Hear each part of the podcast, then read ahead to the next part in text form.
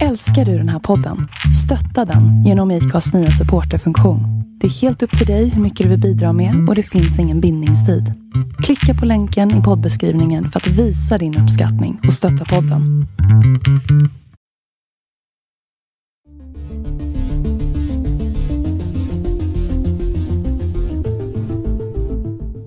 Eh, med den här podden vill vi beröra förhållningssätt mellan häst och människa. Vi vill prata om dem, bland annat om de som står bakom utbildningar inom den hästrelaterade näringen i Sverige. Till exempel som det här första avsnittet, ett samtal med Åse Eriksson som är en av lärarna på BYS, den biologiska yrkeshögskolan i Skara.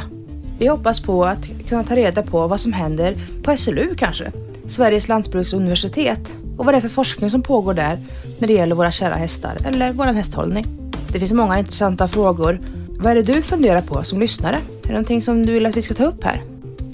Så med denna podd, vårat strå till stacken, så ställer vi oss frågan hur kan du och jag påverka?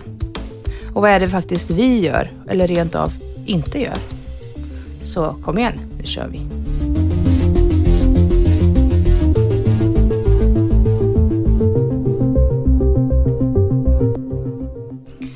Så, vi är tacksamma att dagens gäst är med oss här idag. Hon är lärare på BYS, den biologiska yrkeshögskolan som ligger i Skara. Hon är framgångsrik häxföretagare och hon har jobbat som journalist. Och hon kan hästnäringens Vem gör vad? Jag tycker personligen att hon är en fantastiskt inspirerande person och en rättvis och pedagogisk lärare. Och jag själv är imponerad av hennes lugn och struktur. Så nu vill vi säga välkommen till Åse Eriksson. Hej Åse! Hej Åsa! Hej! Tack så mycket. Vilken fantastisk introduktion.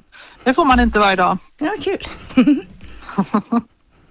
det, är, det är så vi, vi har laddat för att, för att du ska vara med hos oss på podden. Mm. Och eh, vi har lite funderingar eh, på vårat strå till vårat till stacken. Så Mm. Åse, vill du berätta lite grann med egna ord eh, vem du är som hästmänniska och kanske yrkeskvinna?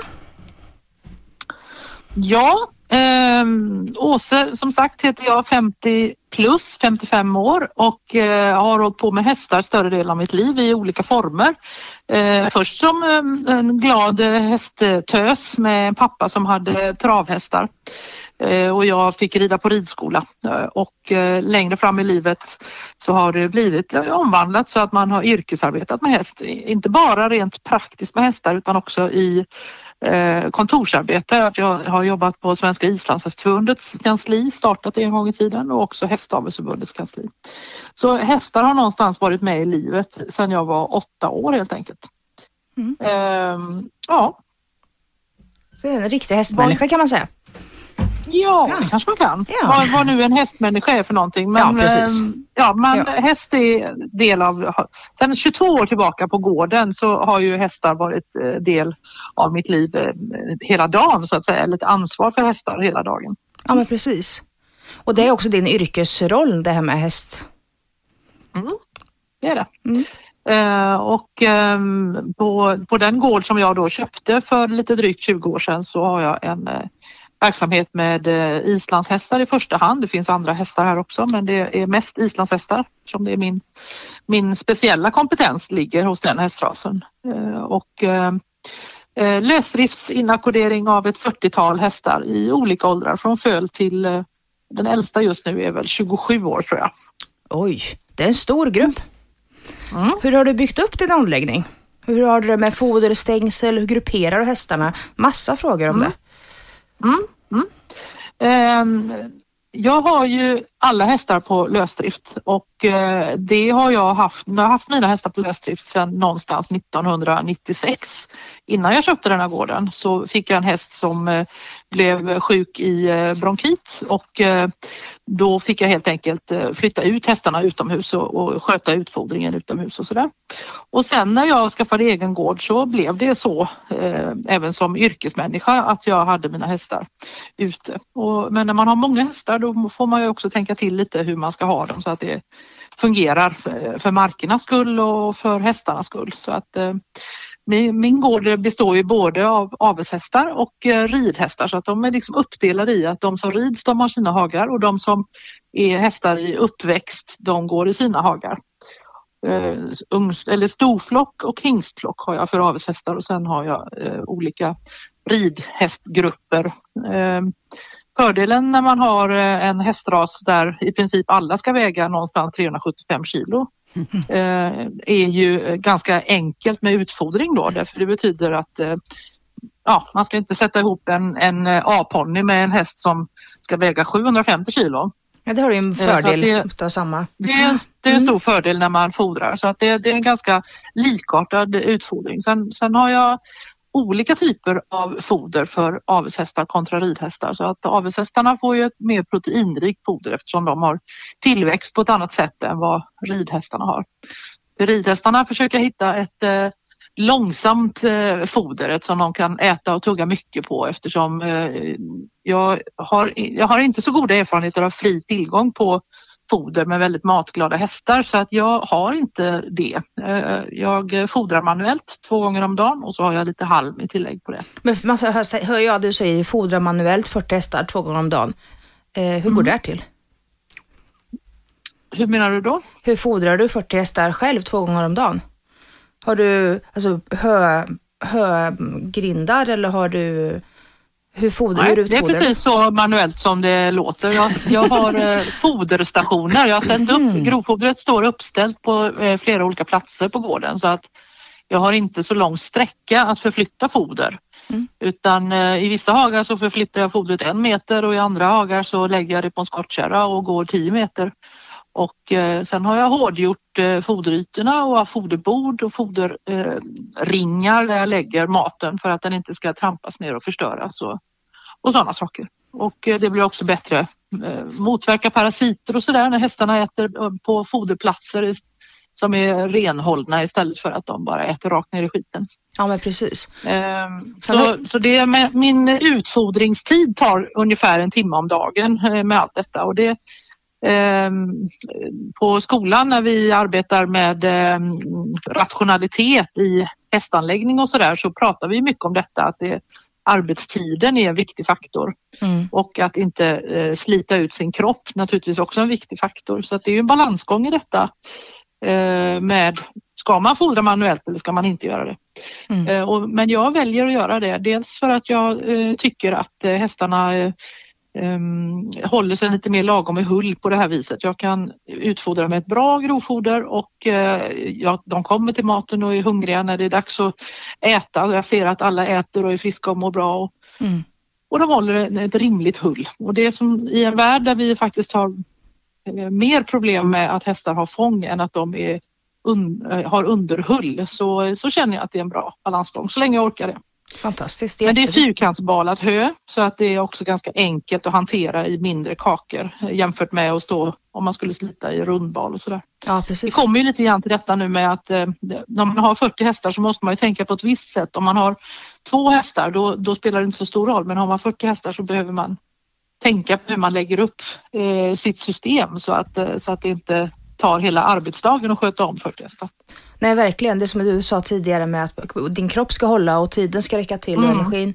Det verkar som du har ett eh, hållbart system. Man får tänka till där när man bygger det där så det är ja. hållbart året runt. Eh, ja. Så det är ju en ja. stor sak som är i häst, eh, hästvärlden mm. kan jag se. Mm. Att det är mm. mycket slit. Ja, liksom. Mm. ja. och en gång i tiden när jag inledde då var jag Eh, sådär hobbynoggrann som man eh, är. Alltså jag hade en våg och jag vägde varenda portion i eh, i IKEA-påse. Och sen så nästa, nästa steg är ju då att man tar sina IKEA-påsar på en skottkärra och så kör man ut i hagen och så delar man ut det till en grupp hästar. Där det naturligtvis inte blir så att hästen äter exakt de tre kilon som man fördelat dem eftersom de går i en lösdrift och några är, är lite tuffare och andra glider undan och så vidare. Ja. Så att eh, ganska snart så insåg jag att nej, man kan, eh, man får en väldigt bra känsla för vikt i händerna när man håller på. När man, när man fodrar varenda dag så får man en känsla för hur mycket man eh, delar ut. Eh, I ett stall där det är olika människor som fodrar varenda dag då kanske det kan vara bra att en våg säger att hästarna får eh, rimligt rätt eh, fodergiva. Men mm. ute i en lösdrift så kan man faktiskt inte styra över varenda hekto utan eh, det, det, det sköter jag så gott jag kan med, med vågen som jag har i händerna. Ja men precis och så har du ju kontakter med hästarna också tänker jag. Du märker vilka som är hungriga och hur de beter sig och man kan läsa av hästarna på ett annat sätt också. Man får den Ja. kontakten när man fodrar Mm. manuellt. Precis. Då, då glider jag över lite snyggt här på nästa fråga. Eh, vi tänk, frågar, eh, vad bygger du upp ditt företag på? Om man tänker inkomst och utgifter. Ehm, ja, det, det stora intäkterna det är ju inackorderingsverksamheten. Ehm, jag har en gård på, ehm, på 26 hektar och eh, använder den helt och hållet för eh, bete sommartid och hagar vintertid. Så jag tar inget eget foder utan köper in det utifrån och med de näringsvärden som jag själv behöver då till hästarna. Eh, Jag har heller inga maskiner så att det, det, det är inte det att det är gratis att ha, göra eget foder. Det kostar mycket det med, både med maskiner och med, med plast och kunskapen och, och göra bra foder. Mm. Eh, och jag känner att mitt, mitt eh, företag det bygger på bra grovfoder. Jag ger inget kraftfoder till hästarna, behöver inte ge det och eh, jag köper naturligtvis mineraler och salt vid sidan om men, men ehm, eh, Eh, annars så är ju kostnaderna det är att hålla en gård och den tiden det tar att sköta en gård. Mm. Eh, Det är ohyggligt mycket grus och el och eh, eh, arbete med att sköta en anläggning så att den ska fungera och ha verksamhet på. Det är lätt att glömma av det med och tänka att det är bara hästarbetet men det är, det är mycket runt omkring också. Mm. Men man kan också styra det redan när man planerar sin anläggning. När, när jag köpte gården så byggde jag stängsel med någonting som heter Insul Timber som är ett australiensiskt stängselsystem. Ehm, det bygger på att man har hård spänning, trådspänning från hörn till hörn. Eh, hörnstolparna är gigantiska och sen så är det ganska många av stolparna som kan stå uppe på backen. Eh, Man, man slår alltså inte ner stolpen hela vägen runt hagen. Eh, Det är väldigt arbetsbesparande. Mm. Och eh, i ett område där jag bor, där är det ju fullt med sten. Det är en ganska en, en hemsk anläggning att slå ner stolpar på. Mm. Så att det passar väldigt bra ihop med det. Och staketet är också lite, lite rörligt. Det, det, springer man på det så böjer det ner sig lite och så åker det upp igen. Och det gör att när vilda djur springer på det så går inte eh, stolpar av på samma sätt och sådär. Så att det, det, det är också ett sätt att bespara sig arbete, att göra det ordentligt från början för då behöver man inte hålla på och reparera eller bygga om hela tiden. För att bygga ett stängsel det är ju ett gigantiskt jobb. Ja, verkligen allt underhåll tänker jag för på, det ett, på ett bra sätt. Mm.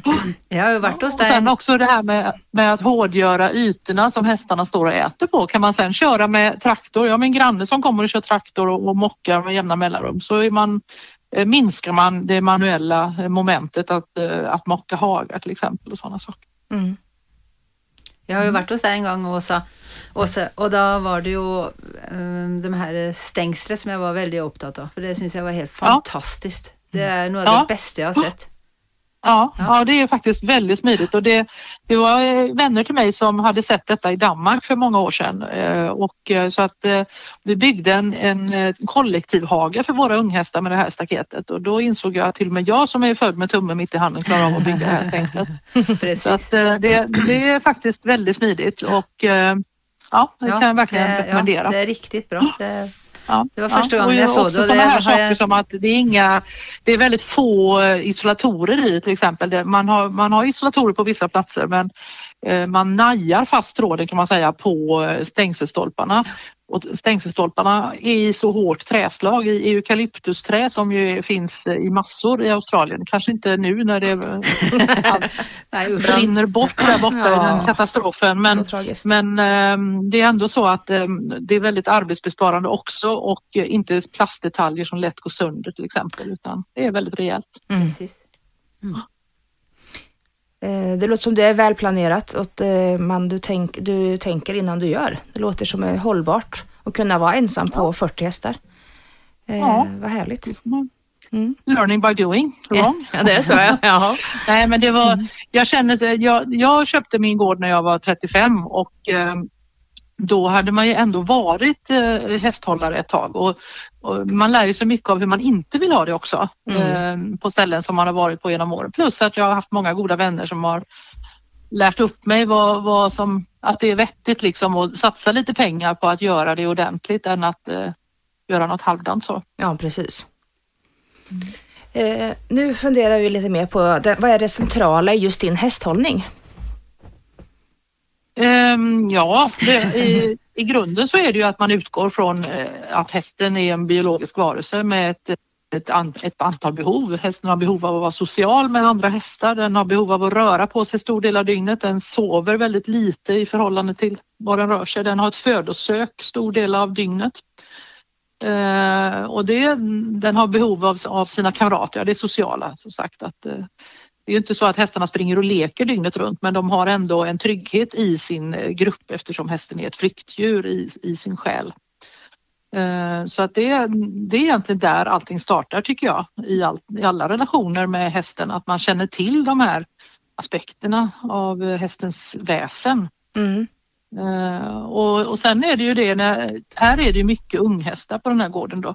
Och um, som förbereds för att de så småningom ska åka hem till sina ägare som bor runt om i Sverige och som, som eh, lämnar bort sina unghästar under uppväxten. Det är lite vanligt i islandshästvärlden. Det är en typ av, av kultur kan man säga, att man vet att hästen mår bra av att, att eh, umgås i en flock och röra på sig under uppväxten. Och, och ja. Mm, så att eh, man skickar bort sin häst helt enkelt. En del eh, kanske kommer att hälsa på sin unghäst en gång om året och, och Eh, och vet att den har det bättre så att säga i hästflocken än att den går hemma i stallet eh, i nära trädgården. Liksom. Precis. Hur, när, hur gamla är de ungefär när de hämtas då? Hur, hur, vilka ålder är unghäst? Då brukar de vara eh, fyra år ungefär när de åker hem till sina ägare. Det beror lite grann på hur mycket ägarna kan själva eh, om eh, träning och när, när, de vill att den ska börja ridas in och sådär. Men det är inte ovanligt att man börjar lite lätt med dem när de är tre och ett halvt på hösten mm. och, och rullar träningen på. Eh, att, att rida in en häst är ju ett arbete som inte bara sker på ryggen på hästen. Det är mycket arbete man gör från marken först för att lära den att förstå olika signaler och kroppsspråk innan man går vidare. Men det som, det som eh, tycker jag då är en eh, central punkt av hästhållningen det är ju att hästar har ju sitt liv 24-7 när de umgås med varandra och lär varandra olika saker. Eh, jag går ut till dem och umgås lite med dem en timme här och var men det, det stora arbetet för hästen är ju att gå i flock med sina kompisar mm. och det är det som gör att de blir hästar. Ja, det är också, tänker jag. Så det är det som är skolan och, och ehm, för hästarna och, och, att de blir trevliga individer och starka individer och positiva individer. Ja visst, starka både fysiskt men också positivt med, men då är det viktigt med, med flockindelning, att flocken har en bra stämning, liksom att individerna i sig fungerar eh, ja. ihop. Men det, om, är, man, är man en häst men så man ofta blir det ju enklare när en häst eh, någon gång har lärt sig språket hästar sinsemellan. Eh, att man ska vara artig mot de äldre, att man ska glida undan om någon som är lite högre än du i rang säger att nu får du flytta på dig för den här hötussen den är min. Mm. Och, och eh, har en häst lärt sig det språket eh, då får den ju enklare i alla typer av Eh, sammanhang. Ungefär som att om du, om du fostrar ditt barn väl så får det lättare att umgås med människor i grupp längre fram i livet. Eh, ja, så, precis. Så, så, enkelt är ju livet. Mm, lättare att lita på sig själv också, som testarna får det. Att de blir ja. tryggare liksom i andra situationer mm. också. Mm. Ja, och det, jag tror ju i och för sig att det är, jag har hästar som har varit eh, ja, som är otrygga. De, de, är den typen av häst i en flock som alltid kommer att varna för att vargen kommer, vargen kommer. Och det, det är själen hos den hästen är på det viset och det får man ju lära sig att leva med mm. Eh, och inse att den hästen har, har det sättet att vara på. Andra hästar ser inte vargarna överhuvudtaget. De hade gått åt på en gång mm. eh, i, i det vilda livet. Men eh, Ehm, det, det, är också det som är det roliga med hästlivet, att, att liksom lära känna alla individer och se ja, men vad är du för en sort? Är du en sort som, som eh, är försiktig med allting eller har du eh, modet att gå fram eh, överallt och så vidare. Och, och, och, självklart kan man jobba med det som hästmänniska när man tränar sin häst men det är inte så att du kanske omvandlar en häst som är flyktbenägen till att, eh, att bli världens modigaste häst. Ja, precis. Modig för sitt, på, för, på, för sig själv, för den individen är modigare än vad den var kanske som eh, fyra år tidigare. Men, men eh, nej. De har sig själv kvar. Liksom. om djur och nej. människor. Nej.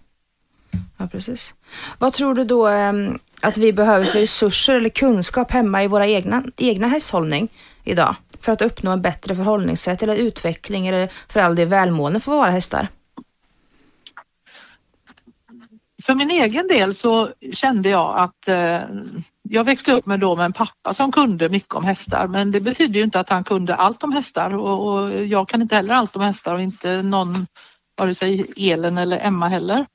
Utan man lär sig längs vägen som man håller på och eh, eh, det som jag kände som verkligen blev min stora bekräftelse till kunskap det var när jag gick en grundläggande hästkunskapskurs på eh, Sveriges lantbruksuniversitet i Skara. Det var det som faktiskt så småningom blev starten på biologiska yrkeshögskolan när man förstod att eh, man behöver mer kompetens i hästleden. Mm. Eh, eftersom man tappat eh, flera generationers hästmänniskors kunskap när inte hästen var, var så vanlig helt enkelt. Hästen var ju faktiskt på väg att försvinna ur samhället. Det fanns bara 70 000 på 70-talet. Mm. Idag finns det närmare 370 000 eller 360 000. Ja precis. Men ehm, den kursen den hölls av en kvinna som heter Kristina Plank som är en, en foderguru får vi väl kalla henne. Hon var en av de första agronomerna som faktiskt eh, fokuserade på häst i en tid när det inte var så fint att hålla på med hästar. Mm. Och eh, hon var lärare tillsammans med en väldigt duktig veterinär och eh, det som var så skönt med den kursen det var att man kände att man fick kunskap och bekräftelse kring hästens naturliga väsen, hästens, hästens behov och hästens eh, sätt att eh, fungera. Sen har jag ju fortsatt med den kontakten. Det är också väldigt bra med att bo här i Falköping på det viset att man har Skara så nära. Och det finns mycket kunskap att, att hämta hem på de här anläggningarna där det jobbar folk eh, som forskar runt eh, hästen. Och det, så det önskar jag att alla skulle ta till sig och då tror jag man skulle slippa vara så osäker och gå på och köpa alla olika prylar och lösningar och, och eh, fodermedel som ska förvandla hästen från att vara eh, lite stressad till att bli en eh, filbunke. Ja, det mm. finns så mycket saker eh, och vi lägger så himla mycket pengar på prylar mm. istället för att kanske lägga de pengarna på att eh, gå utbilda oss för personer som har lång erfarenhet av häst eller ja, vad ja. det nu kan vara som skulle, som skulle för, köpa ett bättre grovfoder. Mm. Eh, förändra hagen, hagarna eller vad, vad man nu tråk, kanske lite svårare saker att lägga pengar på än att gå och köpa en burk någonstans. Ja, precis. Så den, den kursen, den, eh, den förändrade mycket för mig. Ja. Eh, det gjorde den verkligen. Um, vad, jag skulle också önska att eh, när man säger kunskap eller insikt att man, att man tänker på det att vi, vi, har, vi håller inte på med en människobebis som har pälskläder på sig utan det är hästar vi jobbar med. Och de kan vara ganska stora och de kan vara eh, de är, det är ju som att tänka sig att man skulle jobba med en älg. Det är, en, eh, det är ett, ett vilt djur. De har nära till sina vilda instinkter även om vi har haft dem som arbets kamrater i eh, några tusen år så har de nära till sina instinkter. Mm. Och eh, det är också, vi ska naturligtvis eh, använda våra hjärnor på bästa sätt och eh, förstå hur vi kan eh, samarbeta så att vi inte skadar oss men också så att hästen mår bra. För att hästen presterar ju bra om vi är eh, kloka hästmänniskor i, i arbetet med dem. Ja, precis. För, att det, för jag tänker, jag var, jag var på en föreläsning en gång och mm. då fick jag, därifrån fick jag med mig en process. De pratade om att processen var information, kunskap, förståelse. Eh, det var mm. en modell som tillämpades i hur vi utvecklar oss. Eh, tror du att en typ en sån eh, metod kan hjälpa, vara hjälpsam i den här branschen? Det tror jag är det allmänna sättet som man lär sig överhuvudtaget. Att, eh, först först när, du, när du skrev de här orden till mig, information, kunskap, förståelse, så känns de ju lite eh, Ja men det är enkla ord, eh, mm. var för sig är de enkla men man eh, tänker ju att någonstans så du, först får du reda på någonting, sen måste du ta till dig den kunskapen och kanske tillämpa den för att du ska se vad den betyder. Mm. Eh, där, där känner jag att det är naturligtvis så att det är så, det är så man lär sig. Man kan ju lära sig i teorin någonting som man förstår att okej, okay, man förstår att det är bra att, eh, att hästen är, är, lyssnar på människan. Men vad betyder det i praktiken? Ja, precis. Eh, idag, det finns väldigt mycket teoretiska lösningar för hur man ska arbeta med djur och hur man ska få en bra relation till hästen. Men den ska utföras också i praktiken och den ska bli en eh, vad ska man säga, ens sätt att vara med hästar ska bli en reflex som man har i ryggmärgen för det är då man blir mer och mer säker ihop med hästen när, när kroppen reagerar eh, snabbt på, hur, hur, eh, på hästens kropp så att säga. Ja precis, det är då, Då man kommit en då man uppnår en typ säkerhet. förstå, en förståelse liksom. En förståelse Ja, av En kunskapen som förståelse man, som, man en gång har fått liksom. mm, Mm. och en förståelse som sitter både i hjärnan och i kroppen.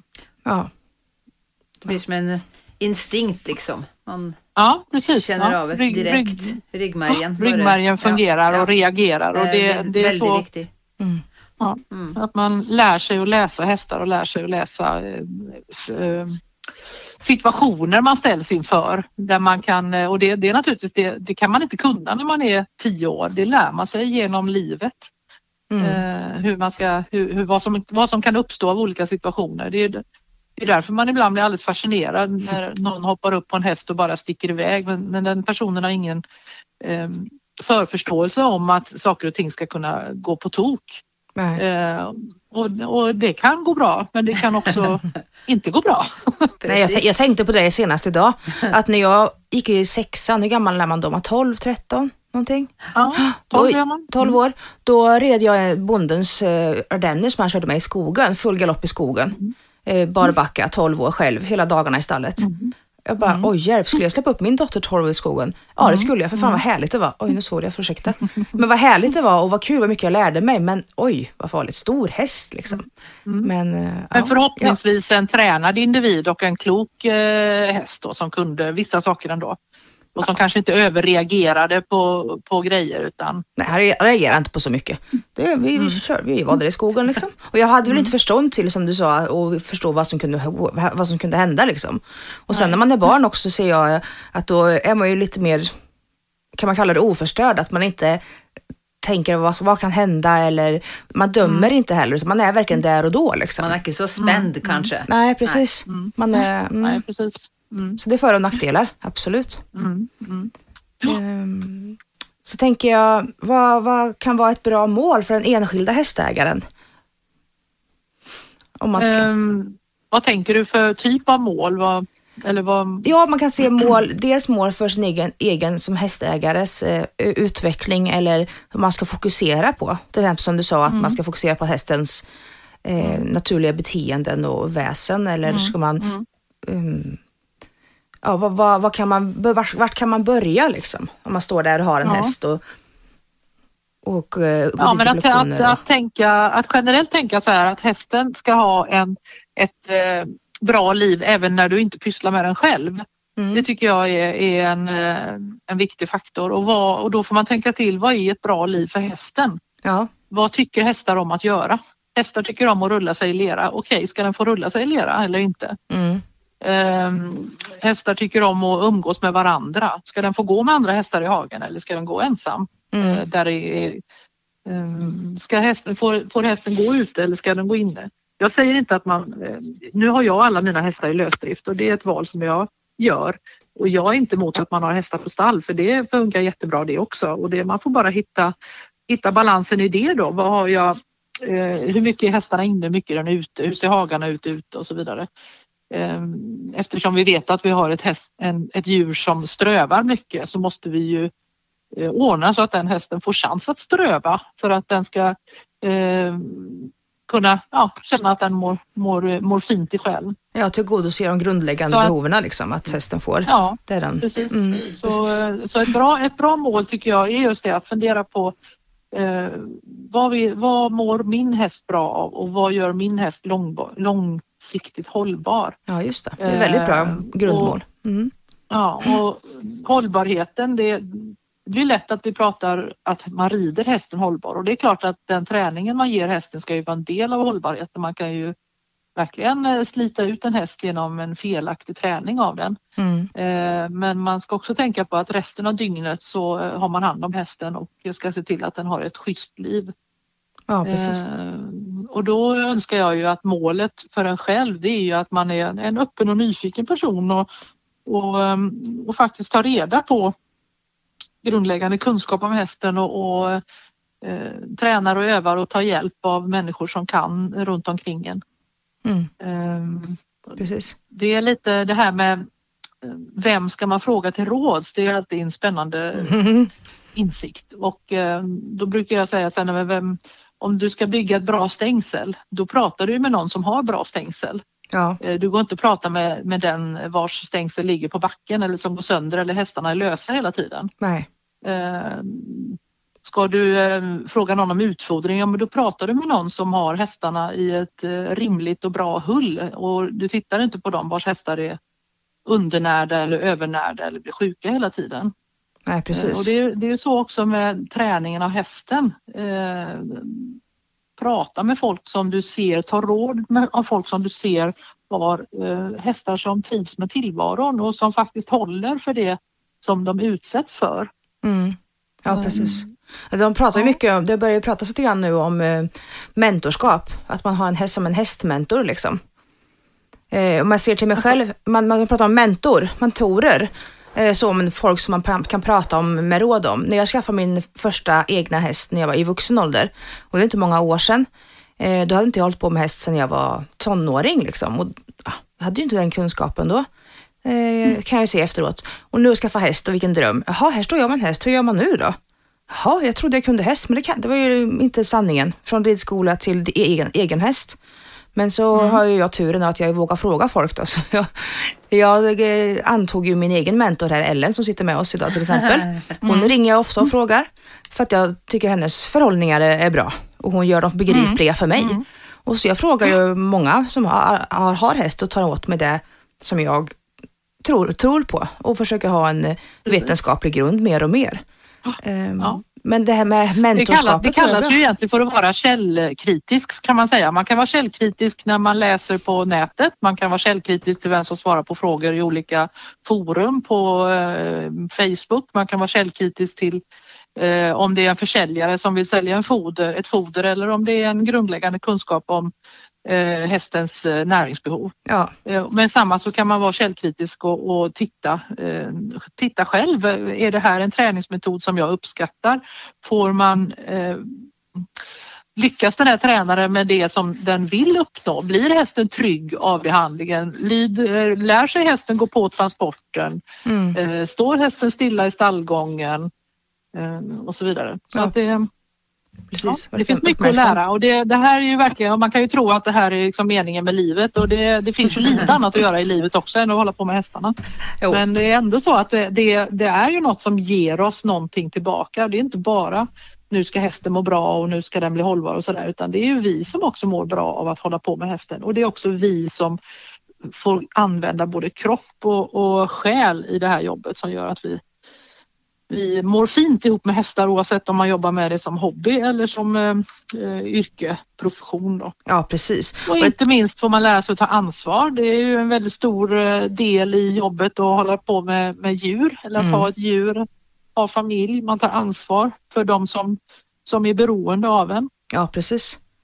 Det, det tycker jag, det ser jag mycket i uppfostran av barnen, att det är rutiner, att hästarna ska ha morgon och kväll och vi har våra rutiner oavsett om det är julafton eller nyår så vet min dotter här i det här fallet då att eh, man tar hand om djuren liksom.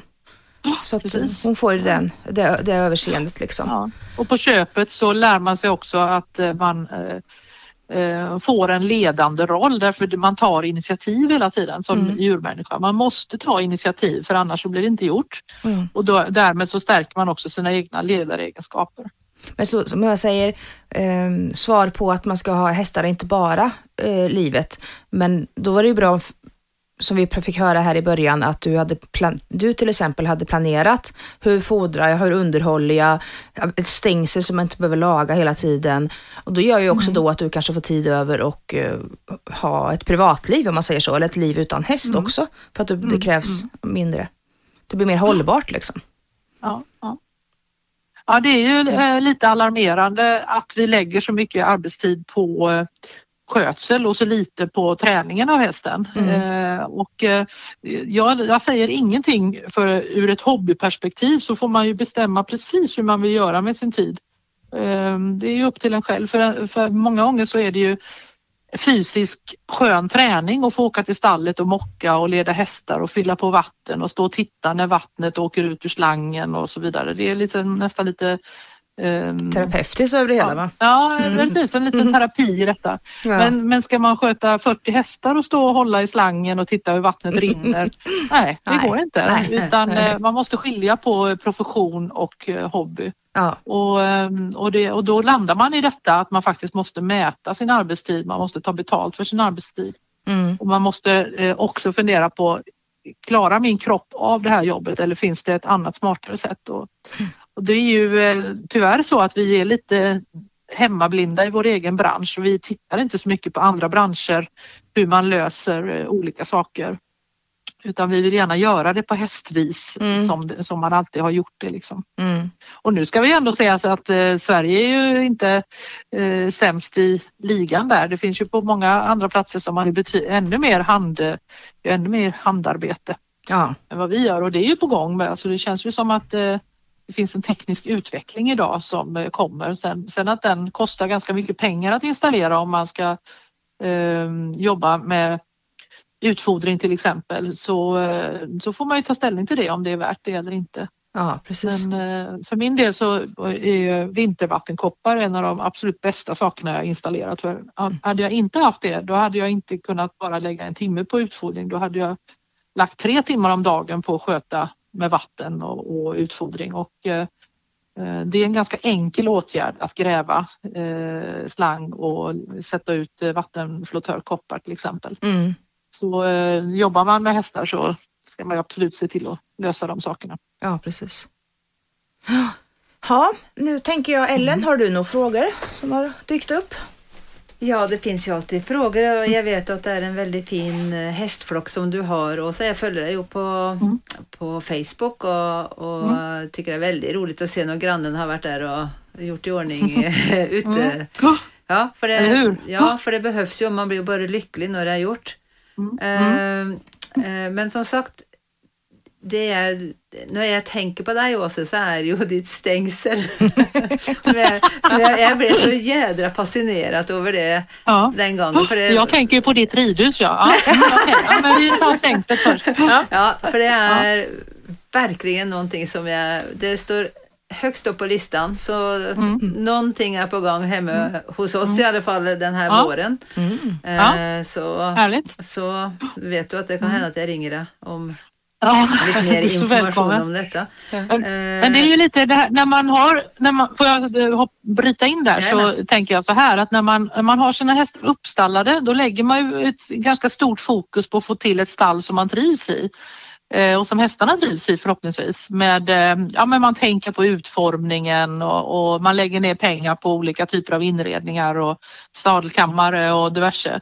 Och, och, ehm, när man har hästar i lösdrift då får man ju vara beredd på att det kostar även där. Det är ju inte bara så att man släpper ut hästarna och, och sätter upp lite plaststolpar från granngården. Nej, utan då måste dåligt. man se till att man det, det, är, det, är, inte för inte att man säger att man, eh, att man bygger ett staket. Man sätter inte upp ett staket, det är en byggnation som man eh, ordningställer. Och man, eh, man måste verkligen tillse att det fungerar med med eh, elektriciteten och sådana saker. Om det är ett elstaket man har naturligtvis. Ja, att, eh, det är ett jättestort ansvar att hästarna går ute dygnet runt och då, då måste man sörja för att stängslen funkar. Ja, det måste funka. Du vet, eh, man står där i februari och minus 17 och så ja. har älgen oh. gått igenom. Nej, det är inte kul. Ja. Nej. nej, nej. Och så, så, tänker jag, vi har ju ändå ingen snö. Nej, jag har varit precis. och hälsat på eh, kompisar på Island där, där snön liksom ligger en meter ja. ovanför stängselstolparna. och man får liksom fästa, fästa till en extra stolpe uppe på. Och i Norrland har man säkert, alltså det är ju tuffa tuffa besvär att kämpa med stängsel där. Ja, mm. ja. helt klart. Mm. Mm. Hästjobb. Ja. ja, det kan man säga. Ja. Ett hästjobb, precis. ja. Men man kan ja. ju då som sagt eh, göra hästjobbet eh, lite roligare vid att man faktiskt kan vara med hästen istället för att lägga så mycket ja. energi på sånt hästjobb som man inte behöver göra. Mm. Jag kommer ihåg Elin, du gick ju kurs hos oss och att du gick hem och började räkna på eh, minuter vad det kostar att sätta på av tecken. Och, och vad den täckestjänsten skulle kosta för en av dina kunder. Eh, 21 700 kronor i ja. året skulle mm. det kosta. Ja. Mm. Oh. Mm. Aha, ja. Ja, det, det är underbart ja. Eh, att konstatera det för att det gör, man får ju argument på ett annat sätt ja, både för sig själv liksom. Jag kan att, berätta, vill jag bjuda på de här pengarna? Eller? Jag kan berätta det då också. Och kunden vill inte betala det. Nej. Men just nu är det ju en liten diskussion om detta. Vilka kommer att ha råd att ha häst i framtiden? Ja. Eh, och det kan man ju fråga sig. Ska det bli så att, att det ska bli en, en, en eh, ren lyxprodukt som några få har råd om man, om man ska ha betalt på det ja. sätt som är rimligt för det, om man köper tjänsten av någon annan. Och det är kanske så det får bli att köper man sin tjänst av någon annan så får man faktiskt räkna med att den personen måste kunna få lön och pension och, och en rimlig sjukpenning. Ja, och, och eh, hela det här. Annars får du göra jobbet själv. Ja precis och det, det blir ju också ändrat liksom ifrån, det har ju varit väldigt mycket svarta pengar i häst, det vet vi ju. Mm, mm, och det går ja. ju mer och mer över till att bli professionellt och till vitt ja. arbete och det, det, det kostar pengar så vi har diskuterat ja. det hemma med att det, det kanske blir ett sånt mellan, några mellanår eh, mm. där folk faktiskt inte har råd att ha häst längre. Att nej, de faktiskt får nej. ta sig en funderare riktigt alltså. Eh, och Precis. sen så kanske det, eh, det, äh, ja, det går nog över igen och att det kanske blir bättre men, eh, men jag tror mm. att det mm. blir en omställning för folk och när allt ska på papper. Ja. ja. men också kanske också en omvärdering av vad för tjänst ska jag köpa? Vad ska ingå i den tjänsten som jag köper? Om den som säljer tjänsten blir mer och mer medveten om vad saker och ting kostar och hur lång tid det tar ja. och vill höja priset, mm. ja men då kanske också motparten vill fundera på, ja men är det värt eh, de här och de här och de här sakerna att köpa dem? Precis, då kan man välja. Så, man kan skala ner det till, för det är lite det, det, är det jag har gjort här känner jag. Jag har skalat ner det till en eh, basnivå för vad som ingår i tjänsterna. Mm. Eh, men det är fortfarande så att alla hästar har tillsyn, alla hästar har foder varenda dag, alla hästar ja, har vatten och, och, det är någon som är där och, och ser till att eh, de har den tillsyn som de ska ha varenda dag under bra omständigheter då i hagar och så vidare. Men det är fortfarande så att det är inte det att man går in och ut med hästar och sätter på benskydd och täckar och grejer. För det är klart att skulle man lägga på det då, då blir ju kostnaden enormt mycket högre. Ja precis mm. och det tar enormt med tid. Mm. Faktiskt. Mm. mm. Ja ett ansvar. Mm. Verkligen. Men det är mm. återigen då, hur, hur ska man, som vi pratade om när vi gav råd här till generella, ja, oss mm. hästägare, att man ska tänka mer på vad är hästen för biologisk varelse? Eh, mm. Vill du ha hästen på kuperade lösdriftar eh, så hästen kan mm. vara häst eller vill vi ha den installad i en fyrkant och rida den mer eller ja, hur, har vi hästen mm. för våran skull eller hästen för hästens skull? Lite perspektiv sådär. Mm, mm. Men sen är det klart också så att det är ju lätt att ha sin häst på kuperade marker när man bor som vi gör men mm. 75 procent av häst, Sveriges hästar bor ju storstadsnära. Mm. Uh, och det betyder ju att man inte har enormt stora ytor utan man får göra det bästa av den situationen som är. Absolut. Uh, men uh, ja. Mm. Mm. Du, nu kommer vi till de två sista frågorna som vi kommer knyta ja. ihop våran poddsäck med här. Mm. Fråga nummer ett är, vad vill du lära dig mer om? Um, vad vill jag lära mig mer om? Ja, men jag, jag har ju blivit en sån här kärring som har återupptagit eh, tävlandet. Oh, jag är ju ta tanten som har kommit tillbaka från 80-talet och börjat tävla igen och det är ju fantastiskt roligt. Eller hur? Och, ja. och eh, jag känner att min kropp det tar emot lite, det gör lite ont och det är lite stelt på olika sätt men det är ändå så att jag, jag gillar att hålla på och eh, rida på mina hästar och utvecklas med dem. Så att rid, alltså ridkonsten, att fortsätta utvecklas i ridkonsten, det vill jag absolut göra. Och, och förutom då att jag har en tränare som jag tycker är väldigt bra eh, som är islandshästtränare som, som är intresserad av klassisk ridkonst också så är jag också väldigt intresserad av eh, träning där man lär sig eh, hur ens egen kropp fungerar ihop med hästen. Mm. Eftersom hästar är ju ett, ett muskeldjur och, som har mycket känslor och mycket reagerar på ingenting, reagerar på den minsta lilla fluga. Mm. Så betyder ju det att vi behöver ju tänka på våran stora eh, jättekropp som vi sätter på hästen. Mm. Eh, oavsett om man rider på en ponny som jag gör då, islandshästar är ju ponnymått. eh, eller om man rider på en jättestor häst så, så betyder det att vi inverkar mycket på hästen. Mm. Så dels har jag är lite intresserad av det här med det som kallas vertikalbaserad ridning. Jag har gått kurs i det. Eh, och lyssnar och tittar och, och försöker härma. Jag tycker till exempel personer som eh, Ingrid Klimke och, och Charlotte Jardin och Kyra och Alltså det är fantastiska ryttare och det är roligt att, att eh, försöka se vad de gör. Vad är det som gör att det, deras hästar ser lätta och dansande och fina ut? Mm. Um, Vad härligt. så det, det tänker jag att jag, jag vill lära mig mer om ridkonst Ja. och, och det tar ju ungefär 200 år att lära sig rida så att eh, jag är på väg. Du är på är väg. Ja, Ja, vad härligt, vad härligt. Tummen upp Ja. på den Åse. Ja, Mm. Mm. härligt. Bra. Eh, och sen, vad är ditt strå till stacken? Ehm, mitt strå till stacken och då tänker jag så här, nu menar du vad, vad innebär det som jag gör i mitt yrkesliv? Ehm, så tänker jag så här att eh, jag vill lära ut hur man på ett ganska enkelt sätt eh, kan ha häst utan att det behöver vara så, eh, man behöver inte vara, gå runt och vara så orolig för att hästen ska må dåligt. Eh, hästen mår bra på ganska enkla premisser om man bara ger den chansen att må, må bra på det viset. Mm. Jag tänker att jag bidrar till ett öppet landskap. Eh, Jag ser bara på, på min lilla gård delar där inte hästarna har gått hur igenvuxet det är på 20 år. Mm. Eh, Hästar i hagar gör öppna landskap. Mm. Eh. Och jag tänker att man eh, genom att man möjliggör för människor att komma i kontakt med hästar så möjliggör man också eh, för de personerna att eh, bli ansvarstagande människor som, som eh, får nöjet av att vara ihop med djur och som får träna sig i sina ledaregenskaper och, och man, man mår ju fint av att umgås med djuren. Ja, Det är väl, sen känner jag, nu har vi inte pratat så mycket om mitt, jag, jobb, jag jobbar ju 40 procent på en skola då i biologiska yrkeshögskolan. Mm. Där jag Precis. hjälper ambitiösa eh, kvinnor i första hand, det är inte så många män. Men eh, sådana som Elen och Emma på den här podden. Ja, det är där vi träffades. Som, eh, ja. eh, har, de som verkligen har ambitioner och som vill tänka till runt vad det är de ska göra i framtiden.